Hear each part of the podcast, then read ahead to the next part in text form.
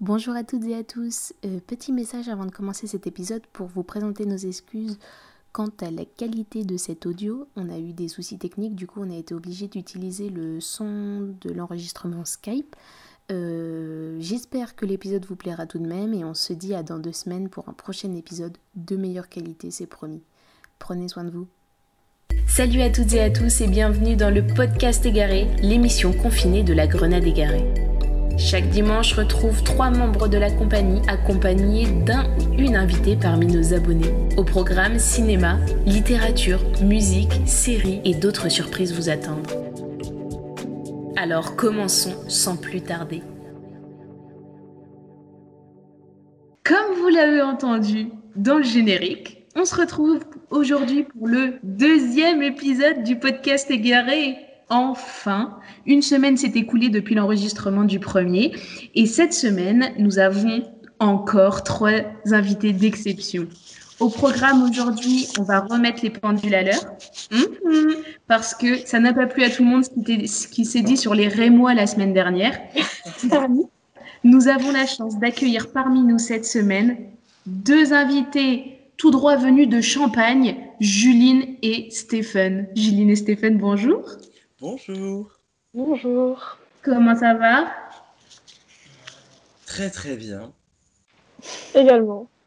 Énorme. Juline, Stéphane, euh, honneur euh, à n'importe qui qui veut se présenter en premier. Je vais laisser l'honneur à Juline. Euh, je m'appelle Juline Dolignon. Je suis membre de la Grenade égarée depuis le premier projet, c'est-à-dire Lucrèce Borgia où j'ai joué Negroni pendant deux ans.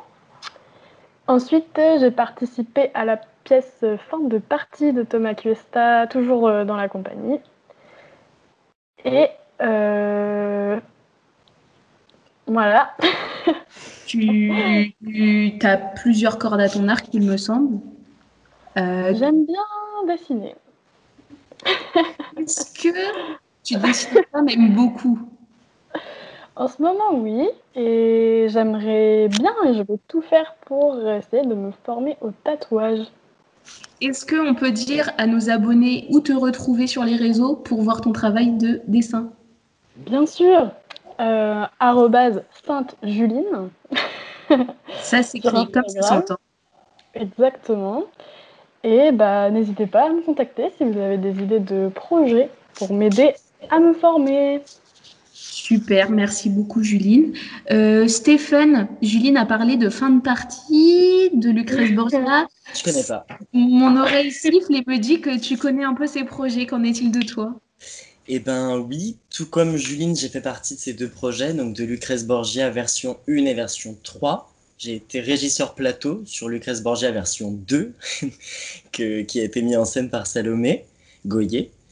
Euh, donc j'ai fait fin de partie également. Incendie de l'amour, qui a été mis en scène par Flavien Baudron aussi, avec euh, Louise Ferrette et Jeanne Simone, qui font partie de la compagnie également. Et, euh, et là, pendant ce confinement, j'ai écrit et je suis en train de monter Suspect, un projet qui me tient beaucoup, beaucoup à cœur. Je suis très heureux chaque fois que je, je, je le monte. Je remercie encore tout le monde d'avoir d'y avoir participé et ça me fait très plaisir. Où est-ce qu'on peut retrouver Suspect et quel est le pitch de Suspect pour donner envie à nos auditeurs auditrices?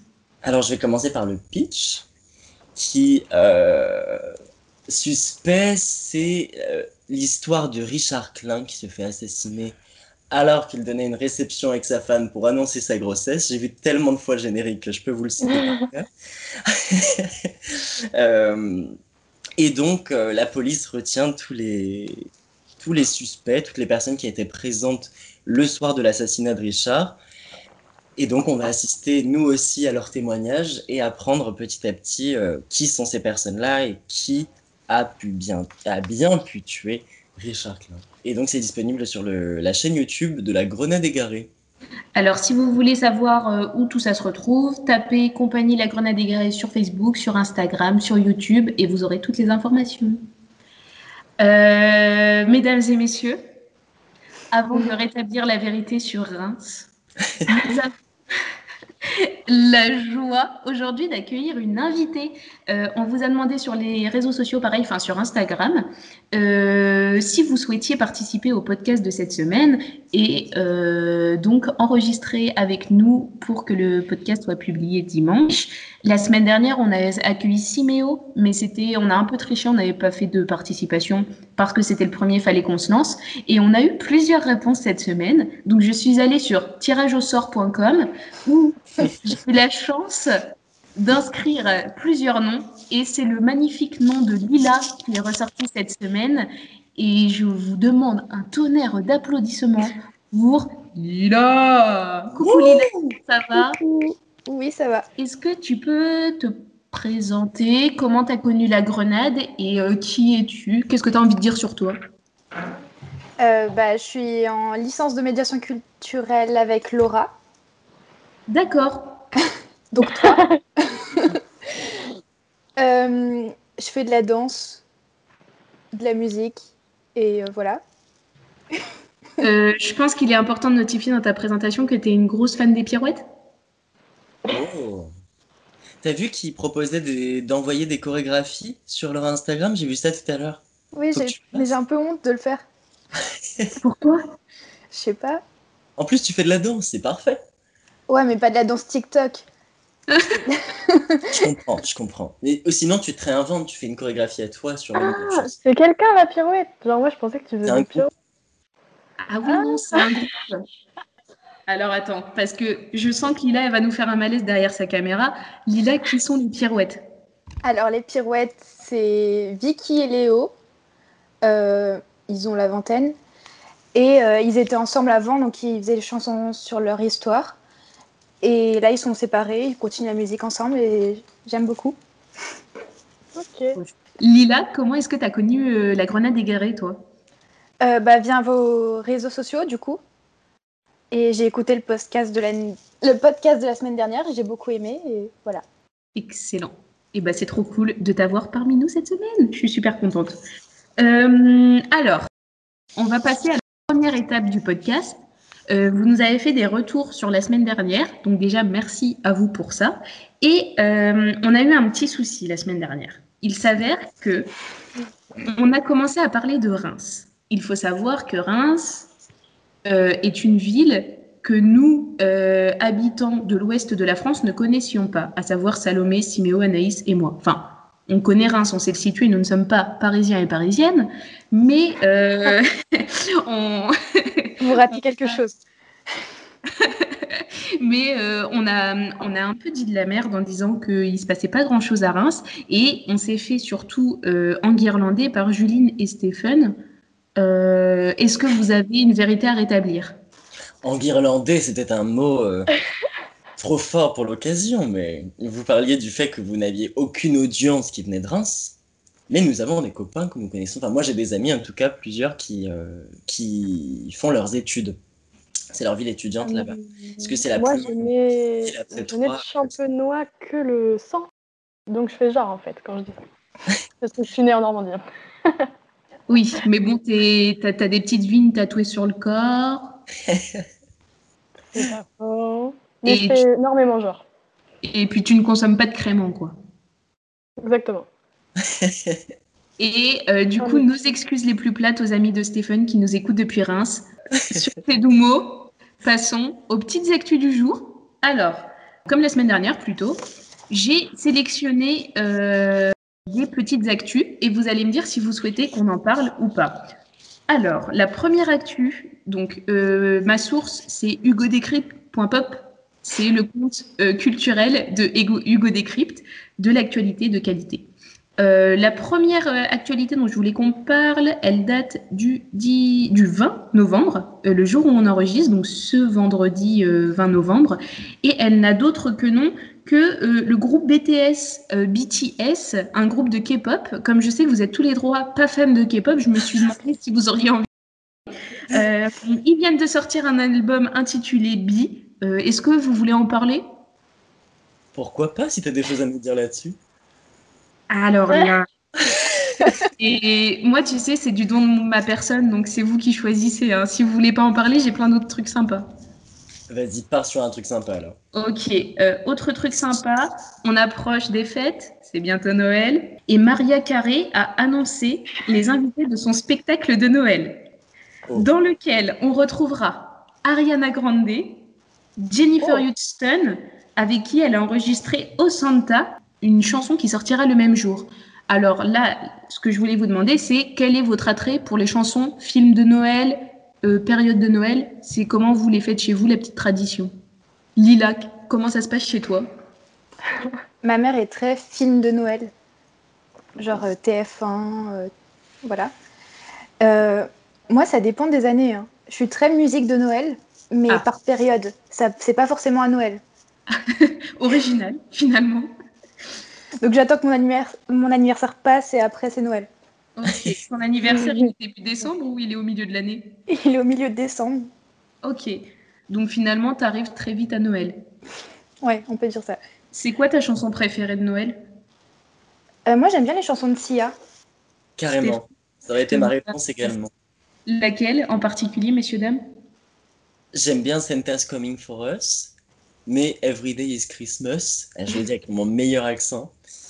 Je l'aime beaucoup aussi. Sympa. Et toi, Juline, comment ça se passe Noël? Eh bien, moi, c'est ma tante qui adore les films de Noël, mais on est plus proche d'une addiction que d'une réelle passion. C'est-à-dire qu'elle a même fait un Excel pour voir, euh, non mais c'est une grosse malade, par ordre alphabétique quel film elle a vu. Et attends, je l'ai vu la semaine dernière, mais j'ai peur de me tromper, mais c'est soit 400, soit 600. Mais c'est vraiment pas en.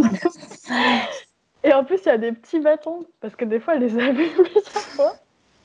Mais je te jure, là, c'est. Ah oui, on est sur du...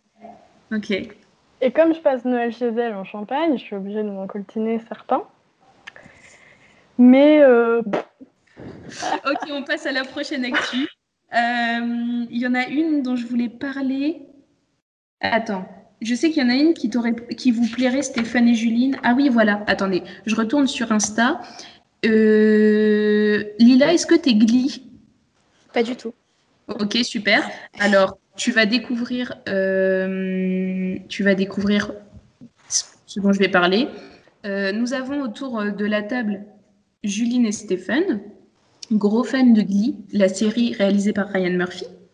Et il y a une petite actu qui date donc de hier, à savoir le 19 novembre, euh, la famille de l'actrice Naya Rivera. Donc Naya Rivera, c'est une actrice qui joue dans Glee. Euh, elle joue le rôle de Santana et elle est décédée cette année. Euh, Qu'est-ce qui s'est passé? Noyé. horrible cette histoire. Mais en fait, on sait même pas vraiment ce qui s'est déroulé sur ce bateau. mais c'est juste que c'est dangereux. C'est pour ça qu'il y a une plainte. Ouais, c'est ça. En gros, il y a- elle, elle était avec son fils sur un bateau et elle, euh, elle, est, elle s'est noyée. Elle est tombée du bateau et elle s'est noyée. Et en gros, euh, la famille euh, de Naya Rivera, qui s'est noyée donc en juillet en voulant sauver son fils de l'eau, a porté plainte contre le comté de Ventura. Euh, ils accusent le comté où s'est déroulé le drame d'avoir négligé la prévention autour du lac Pirou, où plusieurs noyades ont déjà eu lieu. Oh là là. Mm. Je savais pas qu'il y avait eu une plainte. Ouais, bah c'est ça. Au c'est- nom de son fils d'ailleurs. Mais en Ah fait, ouais ce qui est étrange, c'est. Ah, au nom de son fils Ouais. Ils ont porté plainte au nom du fils, qui a 5 ans. C'est trop bizarre. Je savais même pas qu'on pouvait faire ça. Euh, ouais, j'ai lu ça. Et ce que je trouve étrange aussi, c'est que juste avant que ça se produise, elle avait mis une photo sur Instagram en mettant Just the two of us. Et euh, quand le bateau est revenu, je te vois faire les gros yeux, Julie. le bateau est revenu, il avait une serviette, le gilet de sauvetage, le gamin. Enfin, j'ai l'impression que c'est pas trop clair cette histoire non plus. Après, peut-être que je me pose trop de questions, mais vu que cette série est maudite depuis le début, avec tout ce qui s'y est déroulé, je, je sais Ah pas. oui, oui, parce que précisons pour Lila et nos auditeurs et auditrices, mais Glee, euh, c'est une série qui a un casting maudit. Alors, si vous voulez, on peut répertorier, pour finir cette chronique, euh, les drames qui se sont passés. Après, un petit, euh, après une chronique sur Noël, on enchaîne avec les drames au sein de la série Glee. Je trouve que c'est un peu bonne ambiance. Mais vrai. du coup, euh, dans le casting de Glee, il y a eu plusieurs euh, drames. Euh, on en dit un chacun? Ouais, j'allais le dire, parce que de toute façon, il y a, il y a matière. Bah, Stéphane, toi le premier. Euh, j'ai parlé de Puckerman. Ah D'accord. Donc, Puckerman, qui est-il dans la série Glee? C'est un élève donc, qui fait partie du Glee Club, mais aussi du club de, de football américain. Le Glee Club, c'est un club de chant. Ah oui, attends, on n'a pas du tout pitché Glee. Glee, c'est une série qui se passe dans un lycée américain. Il y a euh, un prof qui veut monter une chorale qui s'appelle le Glee Club et on va suivre des étudiants et étudiantes qui vivent leur vie de lycéen et de lycéenne au sein de cette chorale et euh, leur euh, voilà, c'est un peu l'idée. Et du coup, cette chorale, c'est un peu la risée, enfin, tous les gens qui y sont, c'est euh, un peu la risée du lycée parce que c'est trop nul, euh, ça sert à rien. Et voilà. Et donc, du coup, il y en a, il y a quand même des gens populaires, entre guillemets, qui, qui l'intègrent, dont Puckerman, qui, euh, je vais spoiler Glee, mais bon, si on n'a toujours pas vu Glee à ce moment précis, je peux rien Ah, faire. attends, attends, attends. J'ai un doute parce que là, si on vend Glee, je sais pas si c'est une bonne idée de le spoiler. Ok, bah en tout cas, je, je peux, je vais juste parler de l'acteur dans ce cas. Oui, on va faire ça.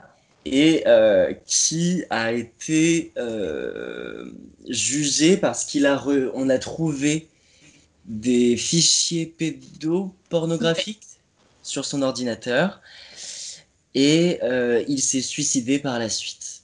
Premier drame au sein du casting Glee. Mm. C'est pas du tout chronologique et on sort ça comme ça d'un Ah oui oui.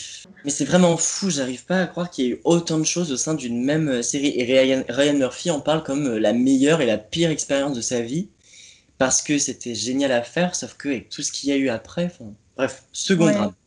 Et Ryan Murphy, Lila, c'est le réalisateur de. euh, il a fait American Crime Story, American Horror Story. Il a fait. euh, ouais, Hollywood. Hollywood, cette année.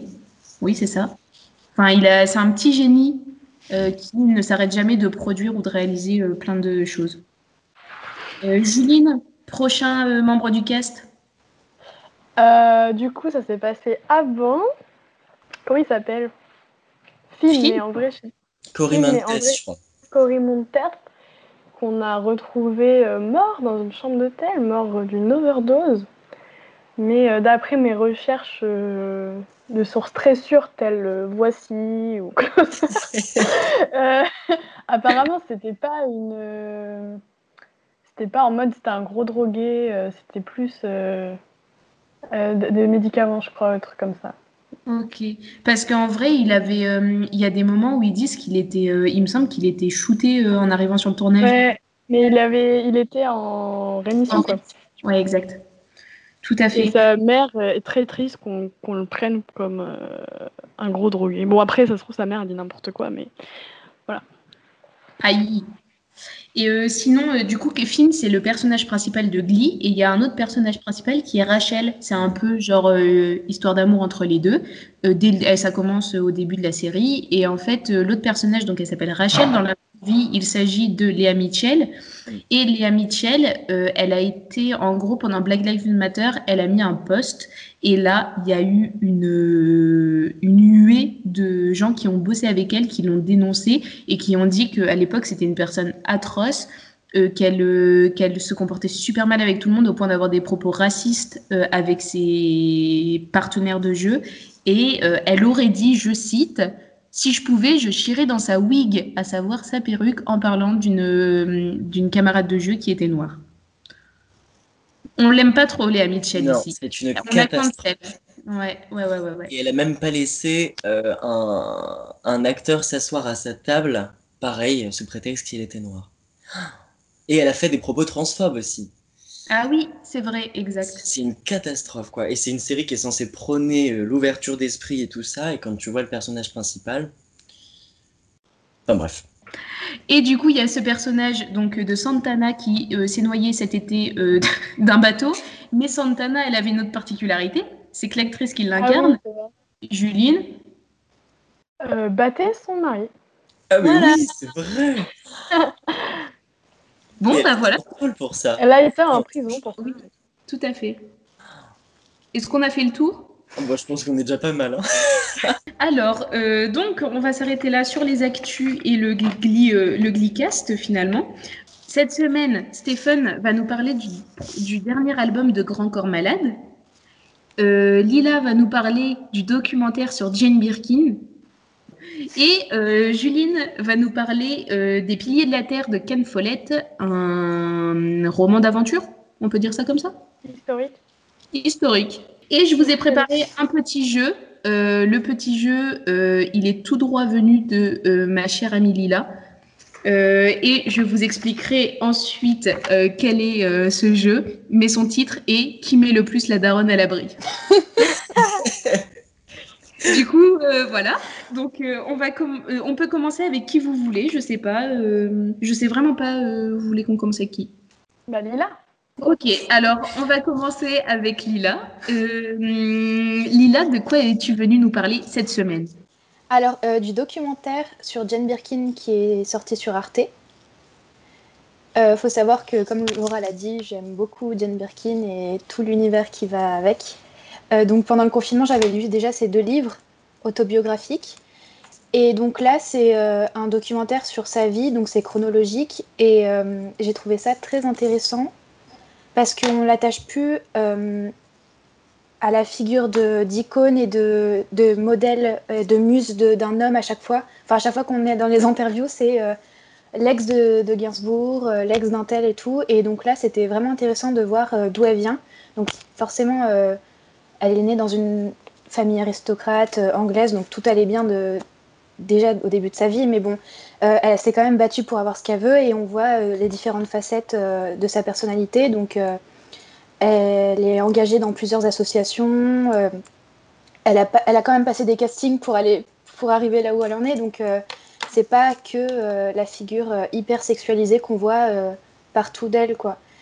Et par contre, il y a certains points qui m'ont pas trop plu dans le documentaire, justement, parce que je comprends pas pourquoi on parle encore que du corps des femmes à chaque fois qu'on fait un documentaire sur elles. Et là, c'était que ça, euh, sur une partie. Donc, ce qui était bien, c'est qu'on parlait pas que de Gainsbourg comme euh, toujours. Donc, mm. c'était ça, c'est une grande part de sa vie, donc c'est normal, mais euh, d'habitude, c'est vraiment trop. Et là, vraiment, à chaque fois, on lui posait des questions sur, sur son corps, sur la façon dont elle s'habillait, des choses comme ça. Et je trouve que ça fait trop. Quand on parle d'un artiste, c'est un tout. Mais la part de son corps, déjà, c'est très personnel, donc tu sais pas quel rapport elle a forcément avec son corps et avec son apparence. Et pour eux, c'était vraiment euh, euh, la population, en gros, qui lui donnait. Euh, je sais pas comment l'expliquer. En gros, on lui disait Oui, mais vous faites rien pour avoir l'apparence que vous avez. Et elle a dit Mais justement, je fais tout pour.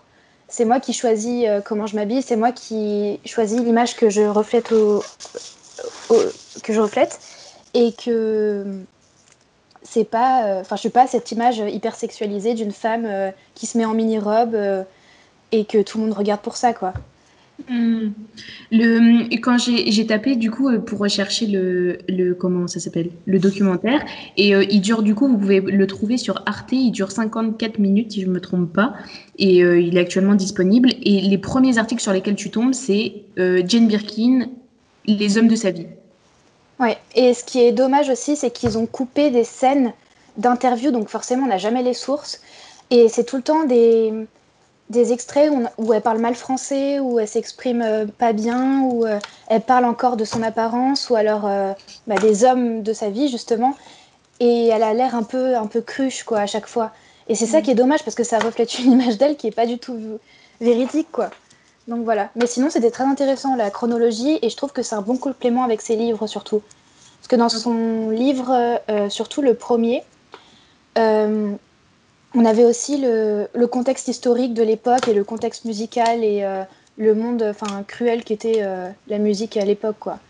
Et donc, c'est intéressant d'avoir les deux. Voilà. Juline, Stéphane, est-ce que vous, êtes adepte de Jane Birkin? Est-ce que vous avez vu, ou écouté des trucs qu'elle a fait? Pas tant que ça, je suis plus euh, mordu de Charlotte Gainsbourg. j'en suis, suis très très fan, autant au cinéma qu'en musique. J'ai eu la chance de la voir à, La Rochelle et le concert était euh, extraordinaire. Et je connais trop peu de choses de, Jane Birkin, à part dans ses duos avec Serge Gainsbourg, j'écoute aussi quelques, quelques chansons de, Serge. le, feu. le feu.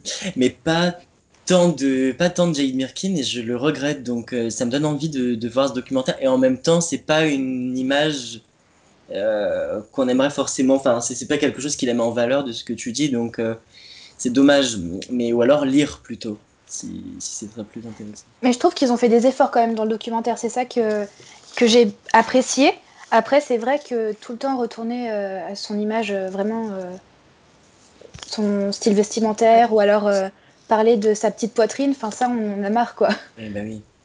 Après, Ouais, j'avais un autre truc à rajouter, je sais pas si c'est. Ah bah, et c'est là pour ça. Euh, parce que tu parlais de Charlotte Gainsbourg et elle me regarde, là j'ai un grand poster de l'effronté devant moi. Et euh, j'en parlais justement avec ma mère hier et que c'était dommage, euh, pareil que pour Jane Birkin, à chaque fois qu'on fait une interview, une interview d'elle, on parle tout le temps de son père Ouais. et de sa famille. Et, et je trouve que, enfin surtout que c'est un deuil aussi qu'elle a dû vivre euh, et partager avec tout le monde, toute la France. Et je trouve ça vraiment euh, dommage de lui rappeler ce deuil-là. Comment on est censé faire un deuil si tout le monde t'en parle tous les jours de la personne que tu as perdue? Et on, on leur pose des questions. Est-ce que vous êtes des artistes torturés, des choses comme ça Mais euh, justement, on devrait les extraire un peu de leur famille et les apprécier euh, pour ce qu'ils sont, quoi. Mais c'est vrai que c'est souvent ça, et, euh, et à chaque fois c'est ah on a retrouvé un enregistrement, euh, on va vous le faire écouter, et, et on, on met ce plan sur Charlotte Gainsbourg. Alors est-ce qu'elle va pleurer? Comment est-ce qu'elle se sent? Enfin, alors que elle a, elle a fait tout un travail, comme tu dis, euh, elle aussi. Enfin, elle en a fait, elle a fait un album où euh, où il y a beaucoup de chansons. Enfin, Lying with You, je sais pas si tu connais la, ch- Ouais. la chanson. C'est euh, c'est par rapport à son père, il me semble. Et ça, c'est sa manière de, de, de faire son deuil, sa manière de s'en rappeler, même les, les chansons qu'elle avait fait avec lui. Peut-être, mais, mais de là à ce qu'on lui rappelle tout le temps, enfin, elle avance et tous ses projets sont ses projets, comme tu dis. Enfin, Dancer in the Dark, Lars von Trier, elle joue pas dans Dancer in the Dark, Nymphomaniac. et euh, enfin, par exemple, c'est, mais on va encore te trouver un moyen de l'associer à Serge Gainsbourg, alors que non, c'est, pas du tout, euh, c'est pas du tout ça qui, qui va lui faire parler de, de ses projets, quoi. Enfin, c'est n'importe quoi. Après, on sait qu'elle est venue dans ce milieu grâce à son père parce que elle a grandi dans un milieu artistique de toute façon. Mais maintenant qu'il est plus là, il faut passer à autre chose aussi, quoi. Bien sûr, après, je pense que ça lui fait plaisir de temps en temps de. Mais c'est vrai que, comme tu dis, c'est tout le temps, quoi. Je crois que le clic, l'in- l'interview clic avec elle, je l'ai vu il y a très longtemps, mais je crois qu'elle en parle de ça. Ouais, me à, vérifier, mais euh, je crois que euh, vraiment c'est une interview où il lui laisse la place de dire ce qu'elle pense de l'attitude des médias envers elle. Il me semble. Ok. Ouais, et puis ils mettent tout, le- tout le monde dans le même bateau, même sa sœur, euh, Lou Doyon. Enfin, moi, elle est passée dans le théâtre où je travaille, et les gens ne savaient même pas euh, l'associer, enfin, ils savaient pas où la mettre dans la famille, et donc ils, ils venaient la voir parce qu'ils aimaient bien les Gainsbourg, mais en même temps, il y avait quand même le nom Doyon, donc c'était un peu paradoxal, quoi. Elle a une sœur, je savais même pas. Elle a une demi-sœur, ouais. Ah ouais. Lou Doyon, c'est la fille de Jane Birkin et de Et Jacques Doyon. Euh, Jacques Doyon. Et elle chante aussi alors. Ouais. Mais c'est pas du tout le même style, quoi. D'accord. Sur le dernier album de, Grand Corps Malade, euh, qui s'appelle Mesdames, je ne. Je suis très peu familier avec l'univers de Grand Corps Malade. J'en avais très peu écouté avant. Je connaissais Roméo, Kif, Juliette, les plus connus. Et là, euh, Jeanne, ma colocataire, amie, qui fait aussi partie de la compagnie, m'a fait écouter Mais je t'aime, le euh, duo avec Camille Lelouch. J'apprends que Camille Lelouch a fait The Voice, enfin, je, je vis sur une autre planète, j'étais même pas au courant de ça. Et, euh, Je ne savais pas non plus. et ben si, avant d'être humoriste, elle a fait The Voice et elle a eu peut vous rassurer, Je ne sais pas qui c'est. Bon, Bah, Juline, au Moyen-Âge, on a oublié de le préciser. c'est vrai. c'est vrai. Elle nous parlera d'ailleurs de la Bible tout à l'heure. Oh. Euh, C'est c'est vraiment non, mais, le, le bah- truc du moment. Et donc, euh, elle me fait écouter cette chanson, Jeanne. Je reprends euh, mon histoire. Et je me dis, enfin, je trouvais ça très beau et tout ça. Et là, j'apprends qu'il y a tout un album de duo avec des, euh, des chanteuses, des comédiennes, des, des instrumentalistes, parce qu'il y a les sœurs, euh, les sœurs Bertolette? Bertolette, c'est exactement ça, qui sont violoncellistes et violonistes. Et du coup, je me suis un peu renseignée sur elles. Euh, elles ont dénoncé le, le harcèlement dans, dans l'une de leurs musiques, il me semble. C'est ça? Je sais pas si tu, es fam- si tu sais. Moi, je les ai suivis au début de leur carrière. Elles avaient fait une émission euh, de talent sur France 2. Et j'aime vraiment beaucoup ce qu'elles font. C'était quoi comme émission? Est-ce que c'était Virtuose, Prodige ou je sais pas Oui, c'était ça, mais c'était Ouais. les premières saisons, donc euh, c'était pas euh, aussi grand que, que maintenant. D'accord. Et moi, je les connaissais pas du tout. Et, euh, et je trouve ça génial qu'il ait pu avoir, en plus de chanteuses, plein d'autres euh, d'autres femmes qui occupent des métiers aussi différents. Il y a même Manon qui a 15 ans. C'est une collégienne qui euh, est une jeune slameuse talentueuse, dit, dit Grand Corps Malade, et c'est vrai. Et donc, en fait, chaque chanson, on commence par une intro, déjà. Je ne suis absolument pas structuré dans ce que je veux dire. On commence par l'intro. L'album, c'est l'album qui commence par une intro, un son ça. qui euh, fait office d'intro. et qui s'appelle Mesdames, donc qui est aussi le titre, euh, le titre de l'album. Et euh, c'est un message aux femmes en disant est-ce que permettez-moi, mesdames, de, de, de rentrer. pff, je dis n'importe quoi, attends, je la refais. Et donc, euh, l'intro de l'album, c'est euh, Grand Corps Malade qui s'exprime et qui, euh, qui voue tout son amour aux femmes, qui nous parle de qu'est-ce que la femme, ça évoque pour lui. Il, il cite, euh, il, il en cite, il cite Rosa Parks, il cite Angela Davis. Il Et, cite les petits de Birkin. Et, et donc ensuite vient, viennent toutes ces, toutes ces chansons à la suite euh, qui ont toutes des histoires totalement différentes, que ce soit euh, d'une rencontre avec Laura Smen, je crois que c'est l'une de mes préférées. C'est la rencontre avec une femme dans, un, dans une boîte de nuit, Un verre à la main. un verre à la main, c'est ça, c'est le nom de la préférée aussi. Et euh, c'est une rencontre qui au final n'aboutit jamais et c'est ce que les deux personnages se disent. Oh là là, il me regarde, oh là là, il me regarde, je vais vers le bar, il va vers le bar, mais au final ils se croisent jamais et euh, ils ne se rencontrent jamais. Euh, sinon, il y a une autre histoire qui est cette fois-ci avec... C'est je ne- le, titre, c'est Je ne serai que de trop. C'est le dernier, le dernier morceau de l'album. Et ça raconte... oh. merde. Putain, c'est un, c'est un nom de groupe, non? Pas du tout, je crois que c'est euh, le nom. C'est. Ah si, t'as raison. c'est pas un prénom, c'est pas un prénom, c'est Amuse-Bouche. C'est ça. Et donc c'est avec Amuse-Bouche et ça raconte le, le coup d'un soir, je ne serai que de trop le lendemain matin et euh, de cet instant qu'ils ont partagé tous les deux. Mais je t'aime avec Camille Lelouch, c'est l'amour entre un homme et une femme, euh, c'est très simple et ça marche trop, je trouve. Et ensuite il y a aussi des, des chansons plus incisives, entre guillemets, avec euh, Enfant du désordre, euh, avec une rappeuse qui s'appelle Alicia. Et ça c'est sur, euh, sur les enfants qui viennent de la cité, qui n'ont pas eu d'enfance, comme ils le disent, et c'est très touchant. Les mélodies sont vraiment incroyables, et en fait, il a travaillé avec un DJ qui s'appelle Mossiman, et c'est la première fois qu'il travaille comme ça. À la base, il il écrit ses textes et il met de la musique ensuite avec des compositeurs. Et là, les musiques sont arrivées avant et il a écrit dessus. Et euh, il a presque tout écrit. Euh, il y a Camille Lelouch qui avait, c'était elle qui avait commencé à écrire cette chanson. Avec Suzanne, ils ont écrit chacun leur, euh, leur bout de chanson. Et avec Manon, c'est pareil, je crois. Et Suzanne, c'est une inversion de, de personnage. En fait, c'est comme si l'homme prenait la place de la femme et la femme prenait la place d'un homme pendant 24 heures. C'est le titre de la chanson. Et donc, tous les clichés euh, des femmes sont mis dans la bouche de l'homme et tous les clichés de l'homme sont mis dans la bouche de la femme. Et avec Louane aussi, ça, ça a été la, ma plus grosse surprise. Je- Dieu sait que je suis pas fan de Louane. Dieu sait. Dieu Et, sait. euh, je parle de aussi. ça. Et euh, cette chanson s'appelle Derrière le brouillard. Et donc, c'est sur le pouvoir de la chanson et comment est-ce qu'elle peut amener l'espoir malgré tout ce brouillard qui se dessine. Donc, je pense qu'il y a le, tout le brouillard qui est dessiné par la condition des femmes, par, euh, par tout le brouillard qu'on peut connaître, parce que même Grand Corps Malade dit qu'il a connu une sorte de brouillard, on peut imaginer que c'est par de son handicap. Et donc, c'est de tous les obstacles qu'on a dans la vie et euh, que la, comment la chanson les aide à, à surmonter tout ça. Et la chanson est incroyable. Je suis Ouais. fan du rythme, je suis fan de. C'est c'est vachement plus électro que ce qu'il proposait avant. Et vraiment, c'est un bonheur. Donc, l'avez-vous l'avez-vous écouté? Je crois que Laura, tu l'as écouté.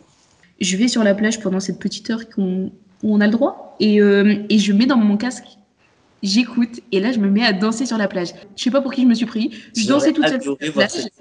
Chaque musique que j'écoutais, déjà je m'arrêtais pas de danser et j'avais envie de tourner des, des, choses dessus. Enfin, tous les sons, tu as, envie de filmer, c'est impressionnant.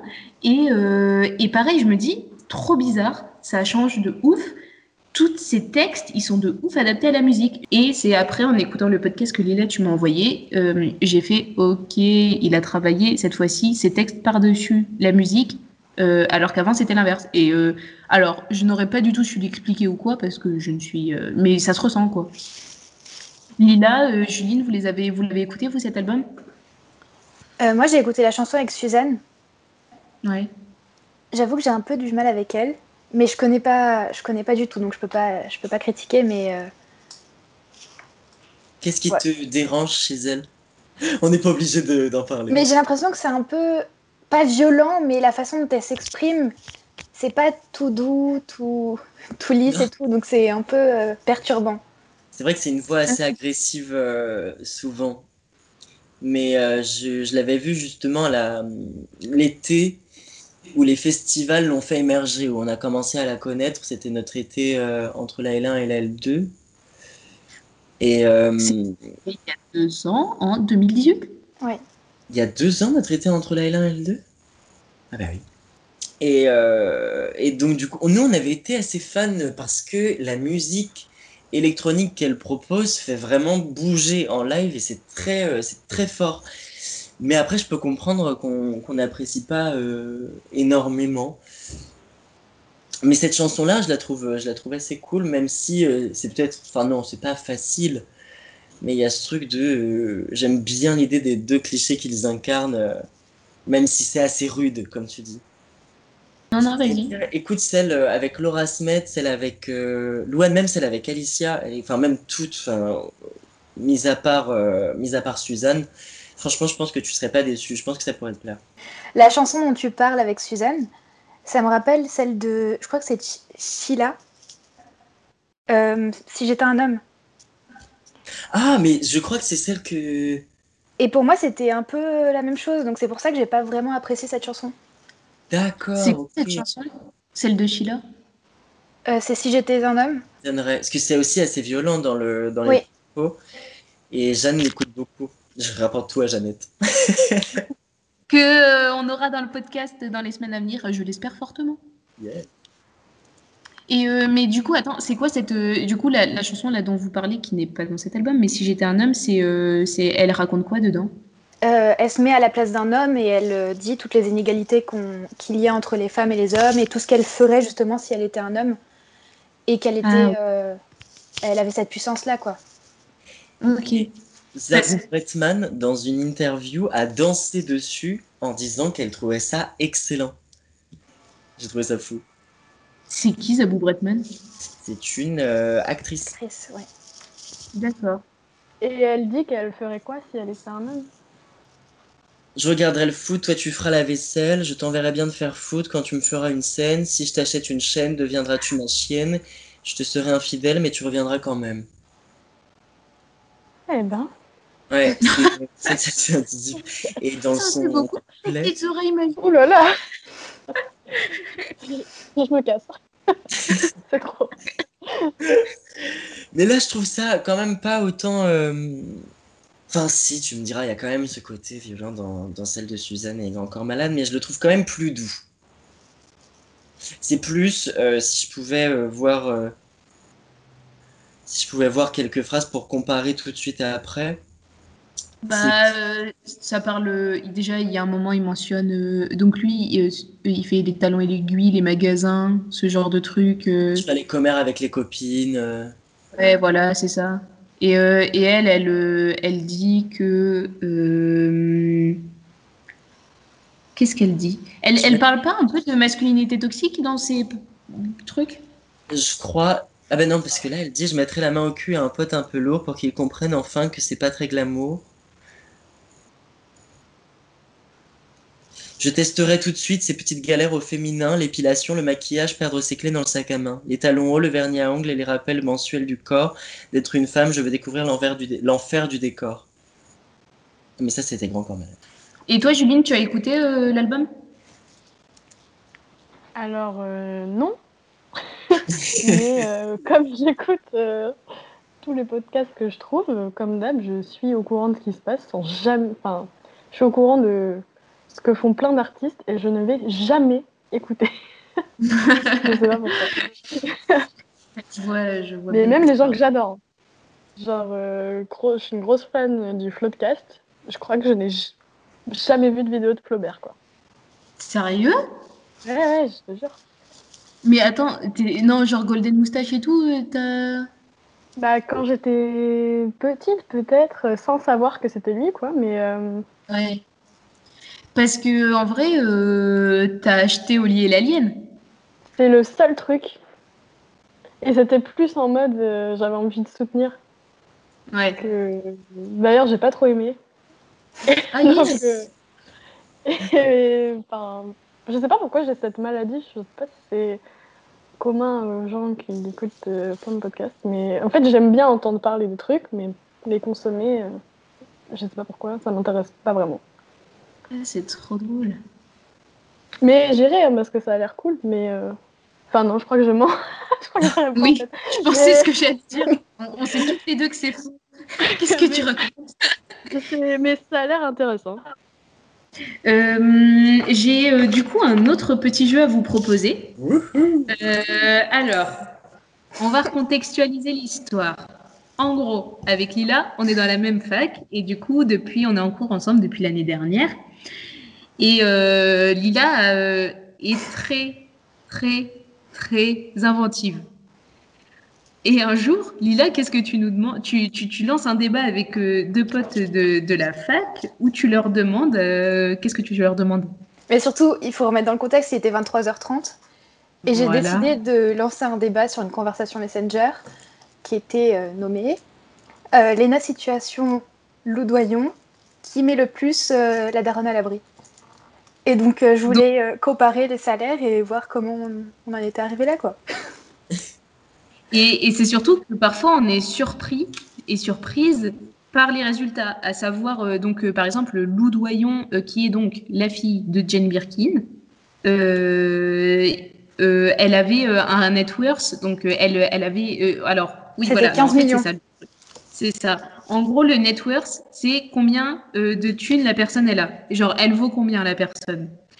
Et euh, le but du jeu, c'est qui met le plus la daronne à l'abri. Et il faut deviner qui met le plus la daronne à l'abri. Qui a le plus gros net worth. Ok. Et du coup, pour le, là, je crois que c'était c'était Lena Situation qui avait un plus gros net worth que Lou Doyon, alors que non, c'était pas non, ça. de Charlotte Gainsbourg. Charlotte Gainsbourg.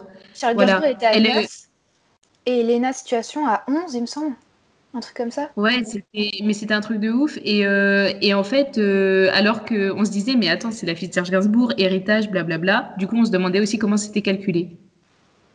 Euh, donc, on va commencer sans plus attendre le jeu. je vais vous proposer à chaque fois trois noms de personnes, trois chiffres, trois montants, et vous allez devoir accorder chaque montant à chaque personne. Si vous voulez, je vous écris euh, les montants dans le truc, euh, dans, dans, le chat. Comme ça, vous, allez, euh, vous pourrez voir les montants et je vous dirai les noms en même temps. Donc, ça se compte à chaque fois en millions de dollars. J'ai été sur un site qui s'appelle Networth. Combien valent ces stars? C'est un site anglais. Donc, je ne sais pas si c'est véridique. Encore une fois, rien n'est prouvé dans ce podcast. On sort des trucs et puis c'est à vous de checker et de fact-checker, quoi. donc, on va avoir trois premiers montants. Le premier montant s'élève à 16 millions de dollars, le deuxième à 125 millions de dollars et le troisième à 80 millions de dollars. Nous avons trois personnes. Nous avons Lenny Kravitz, Maître Gims et Stephanie Meyer, celle qui a écrit les Twilight. Qui Je dirais que c'est Stéphanie. Laquelle? Celle qui met le plus la daronne à l'abri? Ouais. Ok. Ah, Quels sont tes ah, arguments?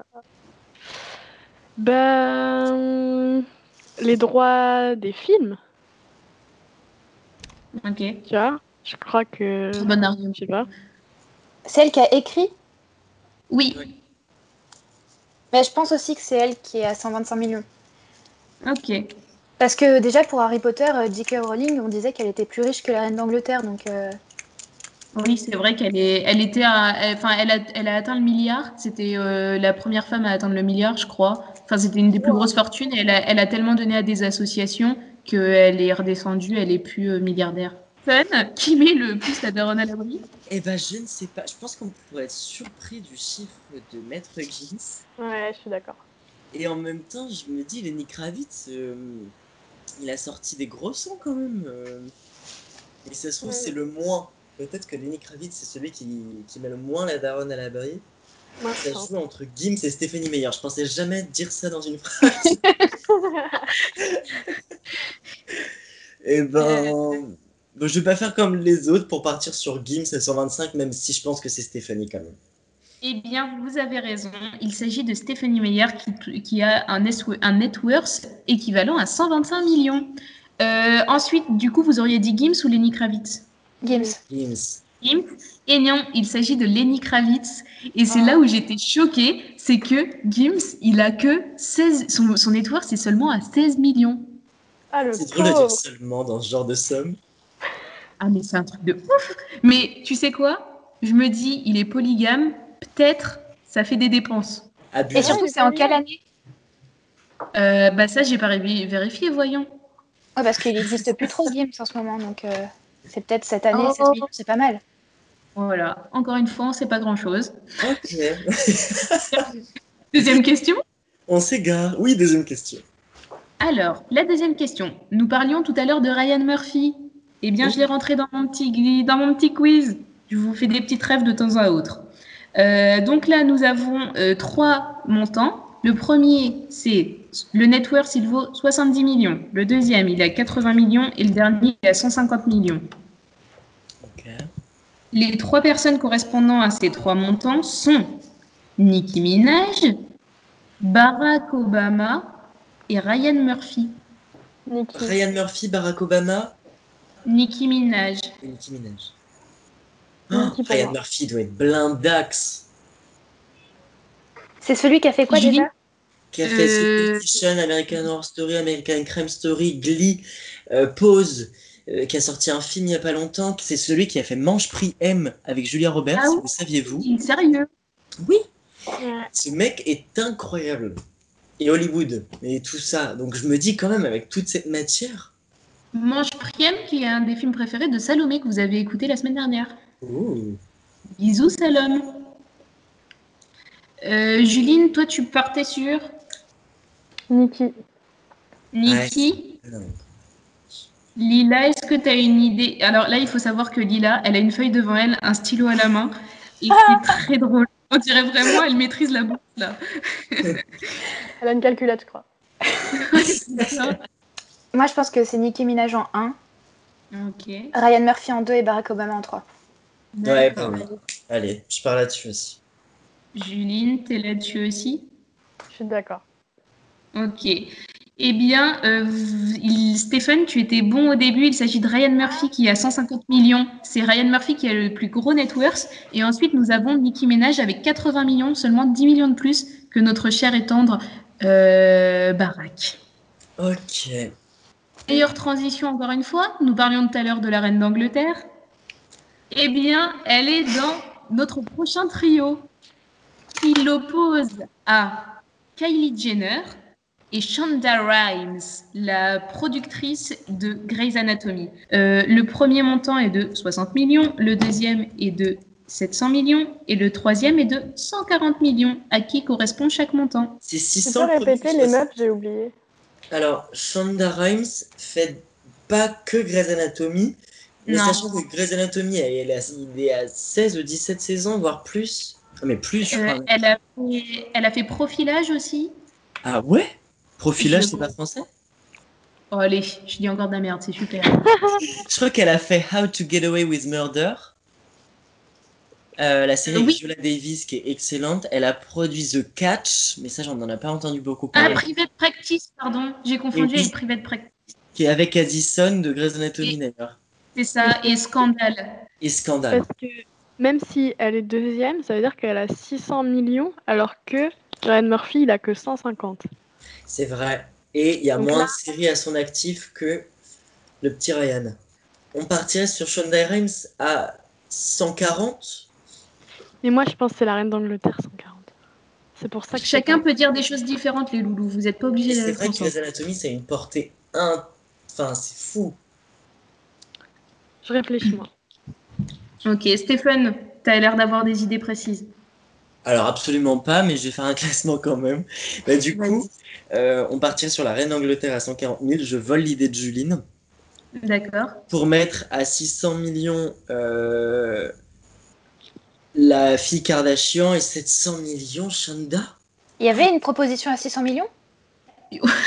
Oui. J'ai écrit 60 là.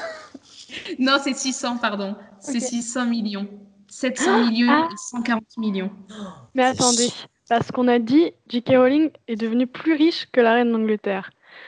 Vu qu'elle est à un milliard, je dirais que c'est pas ouf si elle a 600, tu vois. Elle l'était, mais bien vu. Ouais. Ouais, mais du coup, c'est vrai qu'elle doit être bien avancée dans les scores. Peut-être pas 700, donc, du coup, 600. Du coup, je dirais. C'est bon, je suis sûre de moi. Je dirais Shonda 140.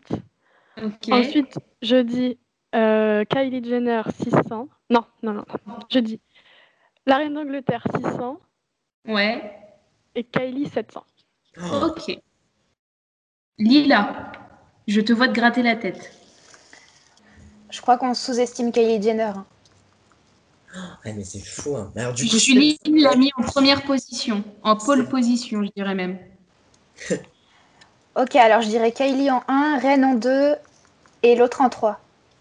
Mais moi, je retourne ma veste, euh, j'arrête pas de retourner ma veste, je pars d'un truc et après, je suis, je suis si influençable.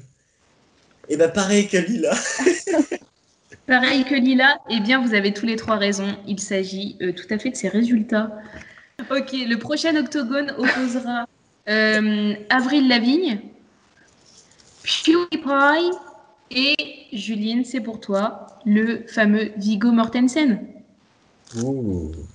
C'est qui la deuxième proposition? Euh, PewDiePie, c'est euh, PewDiePie, c'est un YouTuber suédois qui a atteint le premier les 10 millions euh, d'abonnés. C'était, enfin, c'est le premier YouTuber mondial. Je sais pas s'il a toujours le titre aujourd'hui. ensuite, Avril Lavigne, chanteuse année 2000. et ensuite, Viggo Mortensen, qui est l'acteur qui incarne Aragorn dans Le Seigneur des Anneaux. nous avons deux personnes à 40 millions et une personne à 50 millions. Ah, c'est sympa ça. Euh, qui est devant? PewDiePie. Sans hésitation, PewDiePie. Ok. Est-ce que c'est est -ce c'est nécessaire que je donne ma réponse Bah oui, parce que le but, c'est que normalement, on compte un petit peu les points, mais nous, on ne le fait pas parce que ici, tout le monde gagne. C'est vrai. Bah, je pars sur Vigo Mortensen. Et il s'agissait d'Avril Lavigne. Moi, ça ah, m'a la vache. Trop non, mais Avril, elle a genre disparu. Il y a plein de gens qui pensaient qu'elle était morte et qu'ils disent qu'il y a quelqu'un qui, euh, qui l'incarne aujourd'hui. Et du coup, malade, non? Euh, ouais, peut-être. Elle avait la, elle, avait ou elle a la maladie de Lyme. Excellent. Enfin triste. Oui. Ouais. Je sais pas si ça se guérit ça. Je crois pas. Génial. allez. non mais tu mais elle est riche. elle est riche.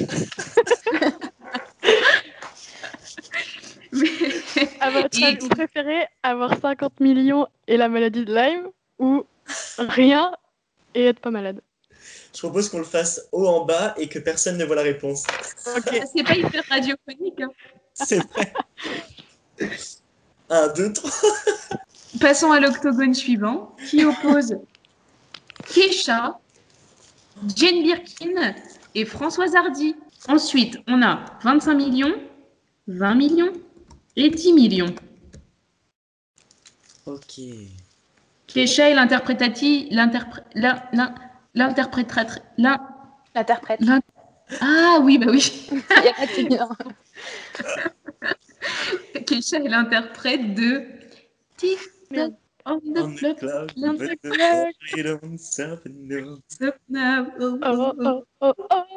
Très bonne choré sur uh, Just Dance. C'est vrai. Tout le monde valide autour de la table. Alors, que pensez-vous de ces trois networks Qui met le plus la daronne à l'abri? Au bruit du téléphone, il y a votre voix. Hazardi 10, Jane Birkin 20 et, et Kesha 25. Moi, je dis comme Lila. J'ai rien dit. Ouais, ouais. En fait, t'es notre Euh. source sûre. Là, j'ai fait n'importe quoi, j'ai parié avant que tu dises quoi que ce soit. L'eau d'Oyon, elle était à 15. On ne voit pas sa mère à 20. Tu crois pas? D'accord. Je la vois à 25, quoi. Ok. Ok, donc j'ai Jane en 1, Ouais. Kesha en 2 et Françoise Hardy en 3. Ok. Juline? Je vais dire Jane Birkin 25, Keisha 20 et Françoise Hardy 10. Eh bien, euh, vous avez toutes et tous tort, Wow. puisque en 1, nous avons Françoise Hardy. Ah, j'en étais sûre que c'était comme ça. Voilà. Euh, attendez, la petite parenthèse, c'est Françoise Hardy ou France Gall, la meuf de Michel Blanc? Blanc, oh là là, Michel Berger. Non. Michel Berger. Ah Mais oui, Michel Blanc Mais C'est France Gall. C'est France Gall. Super. Donc, Françoise Hardy était à 25 millions. Non, c'est tout à fait faux. Donc, Françoise, Françoise Hardy est à 25 millions. Jane Birkin à 20. Et Kesha à 10. Kesha ne vaut plus rien, les amis. C'est fini, c'est révolu. Kesha, ça vaut plus. Putain, Il y a un moment, il faut enterrer son enfance. Oh c'est pas possible. c'est horrible parce qu'avec son retour et Praying où elle avouait euh, qu'elle s'était fait un truc Ouais. avec son producteur et elle a fait tout un album Je euh, l'ai même. suite, je pensais qu'elle avait gagné quand même un super cachet. C'est horrible. Non, non, faut dire parce qu'elle avait sorti un album. Elle s'est fait harceler et violer. J'espère qu'elle a touché de la thune. Oh non Oh, Quelle horreur Bien sûr, c'est pas ce que je pensais. Vous me connaissez. Euh, le dernier octogone, pour savoir qui met la daronne à l'abri, est mon octogone préféré. Il reprend notre chère amie Laura Smet. Ouh Il invite à sa table Emma Stone. Et la troisième arrivante, qui est la plus jeune, est Danae Makeup. Oh.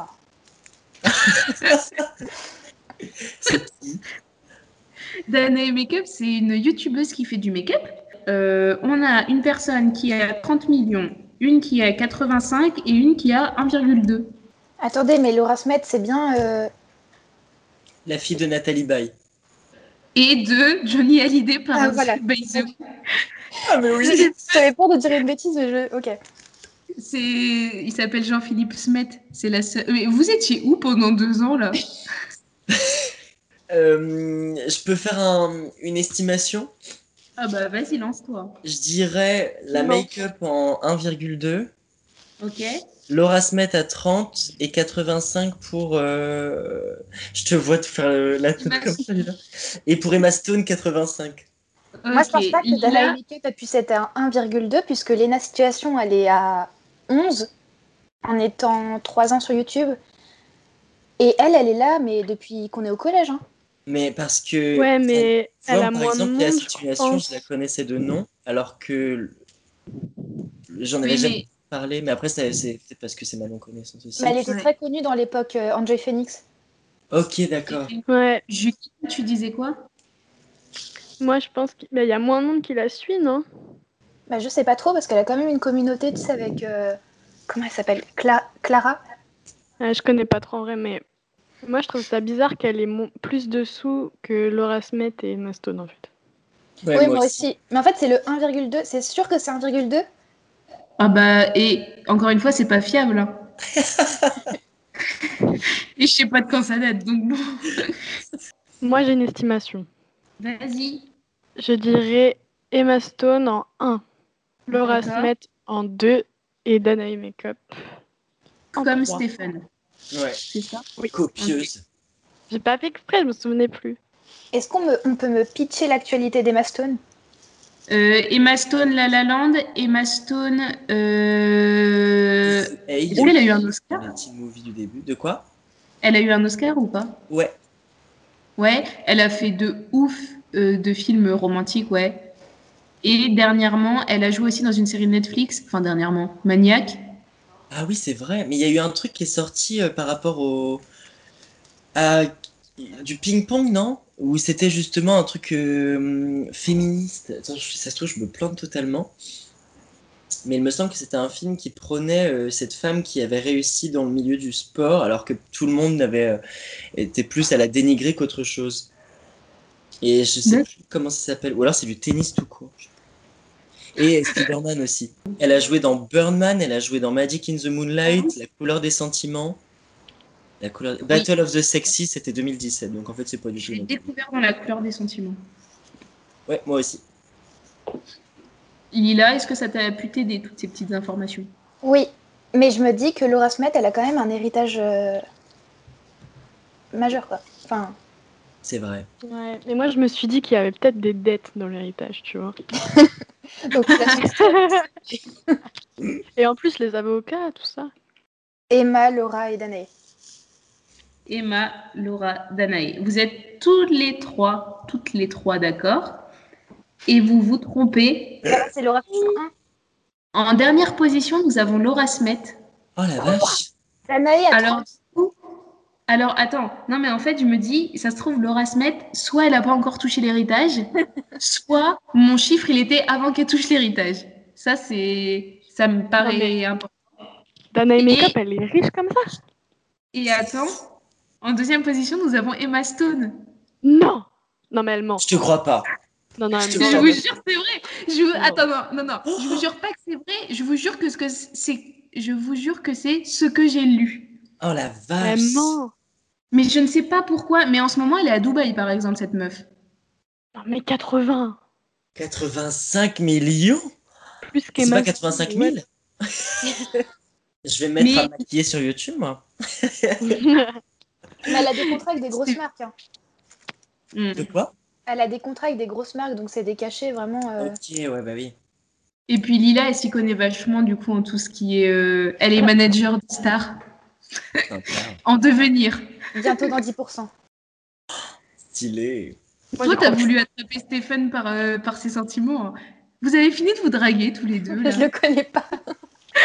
c'est vrai qu'il y a beaucoup de choses qu'on aime beaucoup en commun.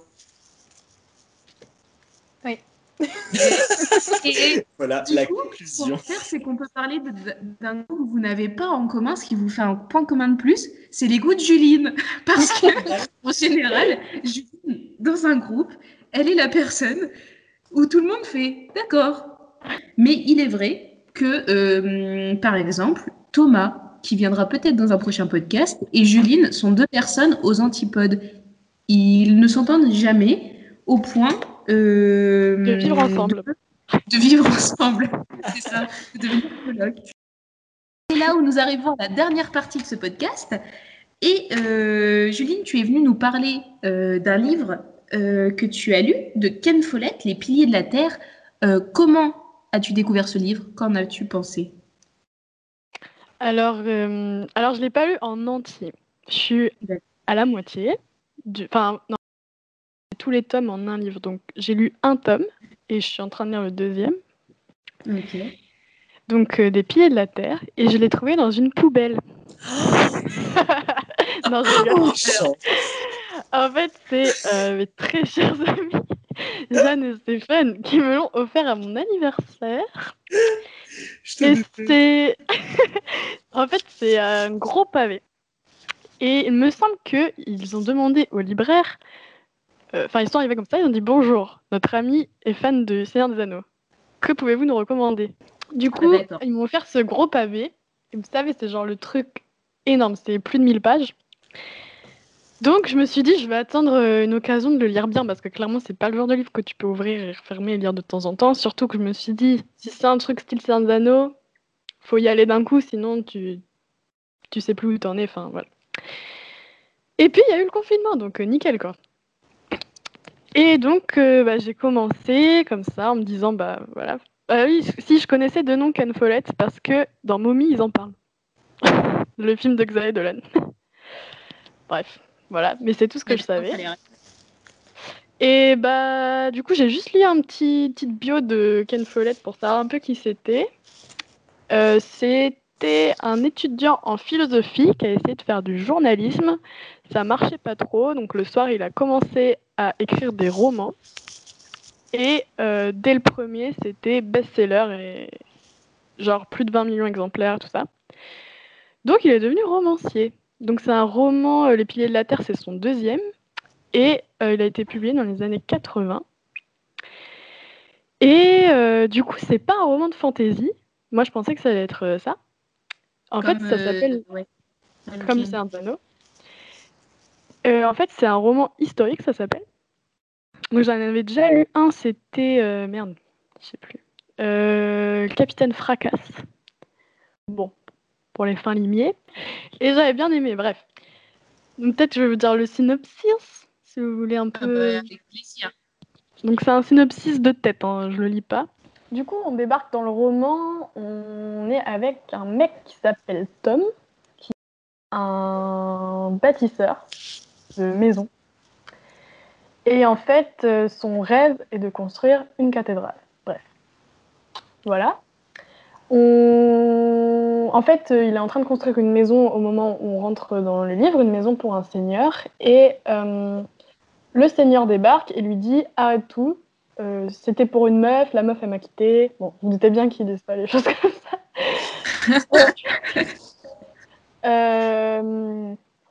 donc j'annule tout. voilà, salut. Donc, euh, ah oui, j'ai oublié de préciser que ça se passait au bas Moyen Âge. Voilà. C'est euh, vrai que c'était un détail important finalement. Donc, euh, c'est la galère pour Tom pour trouver une, un nouveau job parce que ça va être l'hiver, tout ça, et il veut pas être, j'allais dire, en intérim. En gros, il veut pas un job confortable parce que c'est un peu un vagabond qui espère un jour tomber sur une ville qui euh, lui offrira la possibilité de construire une cathédrale qui est son rêve. Ok. Voilà. Donc euh, on le suit, euh, traverser les villes, affronter des refus, machin. Et en fait, il croise des gens qui sont anecdotiques. Et à un moment donné, on se rend compte qu'on chaque personne qui l'a croisé, on va les, on va les être de plus en plus aussi. Vous voyez, c'est ce genre de livre où tu lis, tac, tac, et à la 300e page, tu dis oh, Mais attends, ce mec, il était à la page 2, euh, machin. Et tu reprends le livre et tu es là Ah, mais ok, je comprends mieux parce qu'il nous avait dit à la page 2 qu'il était comme ça, machin, je comprends mieux sa réaction, machin. Et donc, moi, ça me fait kiffer. J'adore. Est-ce qu'il y a euh, plein de notations dans ton livre? Pas du tout. Oh Bah dis Eh oui. Parce que moi, je surligne tout, mais en fait, euh, là, cette fois, euh, bah, quand je surligne, c'est que je trouve que la phrase, enfin, la phrase me choque en fait, et où on me fait dire ah, sympa, ou un, d'accord. Et là, il n'y a aucune phrase qui me fait ça parce que je suis juste à fond. Oh et j'ai lu euh, sur lui qu'il avait une écriture euh, cinématographique où en fait, bah, c'est vrai que tu as l'image directe et tout, et en fait, tu fais pas attention aux phrases qui comptent. C'est pas la langue, c'est vraiment ce qui se passe. D'accord. Donc tu relèves. Vraiment... En fait, c'est une écriture que tu notes pas dans ta tête. Voilà. Et euh, autre que Les Piliers de la Terre, il a d'autres livres, Ken Follett? Oui, il y a deux suites. De au, pilier de la Terre? Et je crois, mais j'ai pas vérifié, mais je crois avoir vu sur son Instagram qu'il a sorti un préquel euh, le, mois dernier. D'accord. Donc, euh, je ne vais plus sortir. C'est fini. J'espère que vous avez apprécié me revoir. Et eh ben, ça tombe bien parce que tu n'as pas le droit. oh, malin. Oh oh. Bon, voilà. C'est trop cool que. Donc, euh, je pense que pour un premier pas dans. Bah, j'ai envie de dire la fantasy, même si ça en est pas.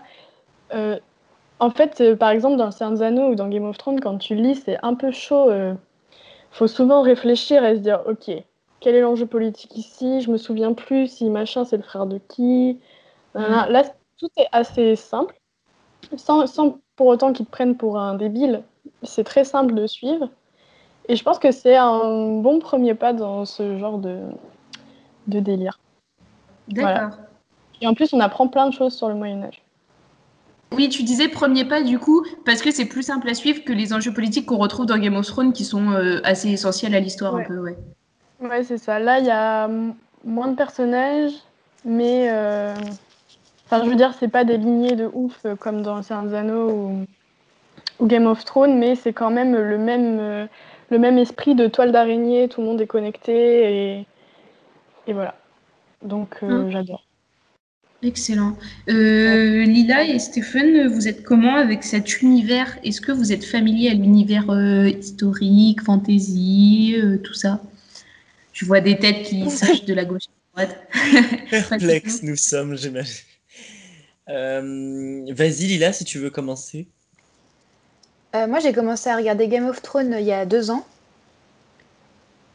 J'ai regardé jusqu'à la saison 3 et ensuite, vu que c'était du streaming, bon, bah, j'ai lâché parce que j'arrivais pas à trouver les bons épisodes et tout. Et j'ai dû. Illégal. Légal, oui. Ouais, tout à fait. bah, du coup, j'ai oublié ce que je voulais dire. oui, pardon. Tu disais que du coup, quand tu trouvais plus les liens, t'as lâché. Oui, j'ai lâché et euh, c'est une amie qui est fan de Game of Thrones qui m'avait dit de regarder. Donc, euh, je m'étais dit, bon, bah, je suis en vacances en avril, donc bon, autant rentabiliser ce temps. Et euh, bah, j'ai bien aimé, mais c'est vrai qu'au début, c'est compliqué de se mettre dans l'univers. Après, euh, sans plus, quoi. Ouais, mais t'es allé quand même jusqu'à la saison 3, quoi. Enfin, c'est énorme.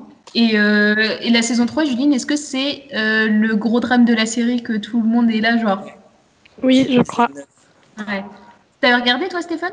Je, En fait, c'est l'exception à la règle parce que j'ai regardé Game of Thrones de A à Z. J'en ai même été ah. fan à un moment donné. Euh, dès que ça sortait, je regardais l'épisode. J'aimais beaucoup les intrigues, j'aimais beaucoup ce qui s'y passait. Au-delà de ça, Le Seigneur des Anneaux, je n'ai jamais regardé et je n'ai jamais eu l'envie de regarder. Même si j'ai vu les Hobbits, en fait, je suis en train de me dire. Mais j'ai vu les Hobbits parce qu'une amie voulait qu'on aille au cinéma voir le troisième, donc j'ai regardé les deux premiers, mais ce qui ne m'a pas laissé euh, un grand, un grand sentiment d'amour pour, pour le style. Pas pareil. bah, je pense, euh, toi qui es en cinéma, le Seigneur des Anneaux est plus intéressant que le Hobbit. Ouais. Rien que techniquement. Parce que. Euh, je sais pas, c'est un univers que. Oui. Je, je, ne sais même pas si j'ai envie de l'appréhender en fait. Je comprends. En vrai, je pense que si j'étais pas tombée dedans jeune, ça aurait été chaud. Euh, bah, Parce qu'il y a beaucoup de souvenirs aussi qui font que j'aime bien. Ouais. ouais. Que moi, c'était Harry Potter dans ma tendre enfance. Et du coup, aujourd'hui, je reverrais plutôt ça, me rappelant l'enfance, alors que ça, j'ai vu des extraits, euh, parce que les fils de, ma, de mon ancienne belle-mère le regardaient. Mais c'est tout.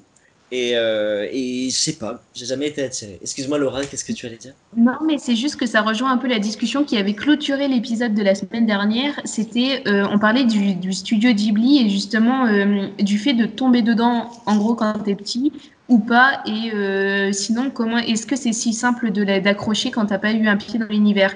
Mais en réalité, bah, j'ai l'impression que c'est un petit peu toujours les mêmes conclusions. Au final, euh, si t'as pas été euh, sensibilisé ou éduqué à quelque chose, c'est compliqué euh, d'y arriver, d'y arriver plus tard, quoi. Et, et c'est là où je me dis que ils ont été forts pour Game of Thrones. Enfin, il a été fort parce que j'ai l'impression que tu vois là euh, Lila comme Stéphane vous dites que ça vous a pas euh, enfin c'est un univers le fantasy qui vous attire pas et pourtant vous avez euh, accroché à Game of Thrones. Ah ouais ça m'a même beaucoup plu hein. ouais parce que tu as de la politique. Game of Thrones je trouve que c'est un peu un comment dirais un piège pour les gens qui connaissent pas la fantasy parce qu'au début c'est très concret et il l'amène au fur et à mesure après avoir mis en place tous les paramètres d'un monde normal où, là, où en fait tout ce qui est de l'ordre du fantastique étonne même les personnages. Alors que euh, dans le Saint Anneaux, il faut euh, directement intégrer des réalités. Ouais. Carrément, c'est vrai que ça peut, ça y joue très sûrement. Et c'est vrai que c'est peut-être pour ça aussi que j'ai pas cherché à aller plus loin dans Game of Thrones et que j'ai pas cherché à payer plus pour avoir d'autres épisodes. Euh, parce que du coup, j'aime pas trop quand c'est pas concret et que je peux pas m'identifier au personnage. Et donc, je pense que c'est aussi pour ça. Euh, et pareil, euh, enfin, on n'en a pas parlé, je, sais pas pourquoi je dis pareil. L'effet de mode, j'ai pas du tout aimé. Et donc j'ai regardé une fois que la saison 8 était terminée. D'accord. Donc, euh, Purée, quelle grande malade tu es, quoi. Mais, mais, je, mais je comprends, et, tu vois, ce que je trouve fou, c'est que. Euh, mais à quel point ça nous emporte, ça peut emporter, et à quel point ça vous met indifférent. Et moi, je suis là, genre, comment c'est possible? Je, je conçois pas ça. Je, je, trouve ça fou. Je pense que pour nous, il y a aussi. Euh, on a de l'affection pour l'auteur. Ouais. Et moi, je pense que je suis autant à fond quand je les, livres de Tolkien. Je refuse de dire Tolkien, je trouve ça trop moche. euh, je, ce qui me fait tenir quand les descriptions sont un peu longuettes et tout ça, c'est que je me dis euh, que c'est ces mots, quoi. ouais. non, mais c'est vrai. Mais par contre, je, je, je, vois ce que tu veux dire, euh, Lila, et l'idée de. Il y a tellement un engouement autour du truc que ça fait peur et euh, et t'as pas envie de t'y plonger, quoi. Et puis je me disais, moi, euh, enfin, j'ai regardé la première saison en 2019, du coup, si on me spoilait la fin, je connaissais même pas les personnages. Donc je m'en fichais ouais. J'ai une pote comme ça, euh, Alice Big Up je, à chaque fois que je regardais des épisodes, j'étais obligée de le raconter, sinon je me sentais pas. J'avais trop envie de le raconter. Donc pendant 5 ans, je lui ai raconté Game of Thrones. Sauf qu'il y avait tellement de personnages qu'elle a pu commencer euh, l'année dernière sans, sans se souvenir d'aucun de mes spoils, alors que je lui avais raconté la série. quoi. C'est impressionnant. Ouais, et bah euh, moi je n'ai qu'une chose à vous conseiller. Lisez ces livres à vos enfants à même le ventre pour qu'ils profitent des joies que c'est euh, de grandir avec. Et dans un groupe Facebook euh, sur le Seigneur des Anneaux où je suis, il y a une daronne qui a lu. il y a une daronne qui a, qui a lu Seigneur des Anneaux pendant qu'elle était enceinte et le bébé il est sorti pile poil quand elle a fini. Ah, je croyais que tu allais me dire il est sorti avec une armure et une épée.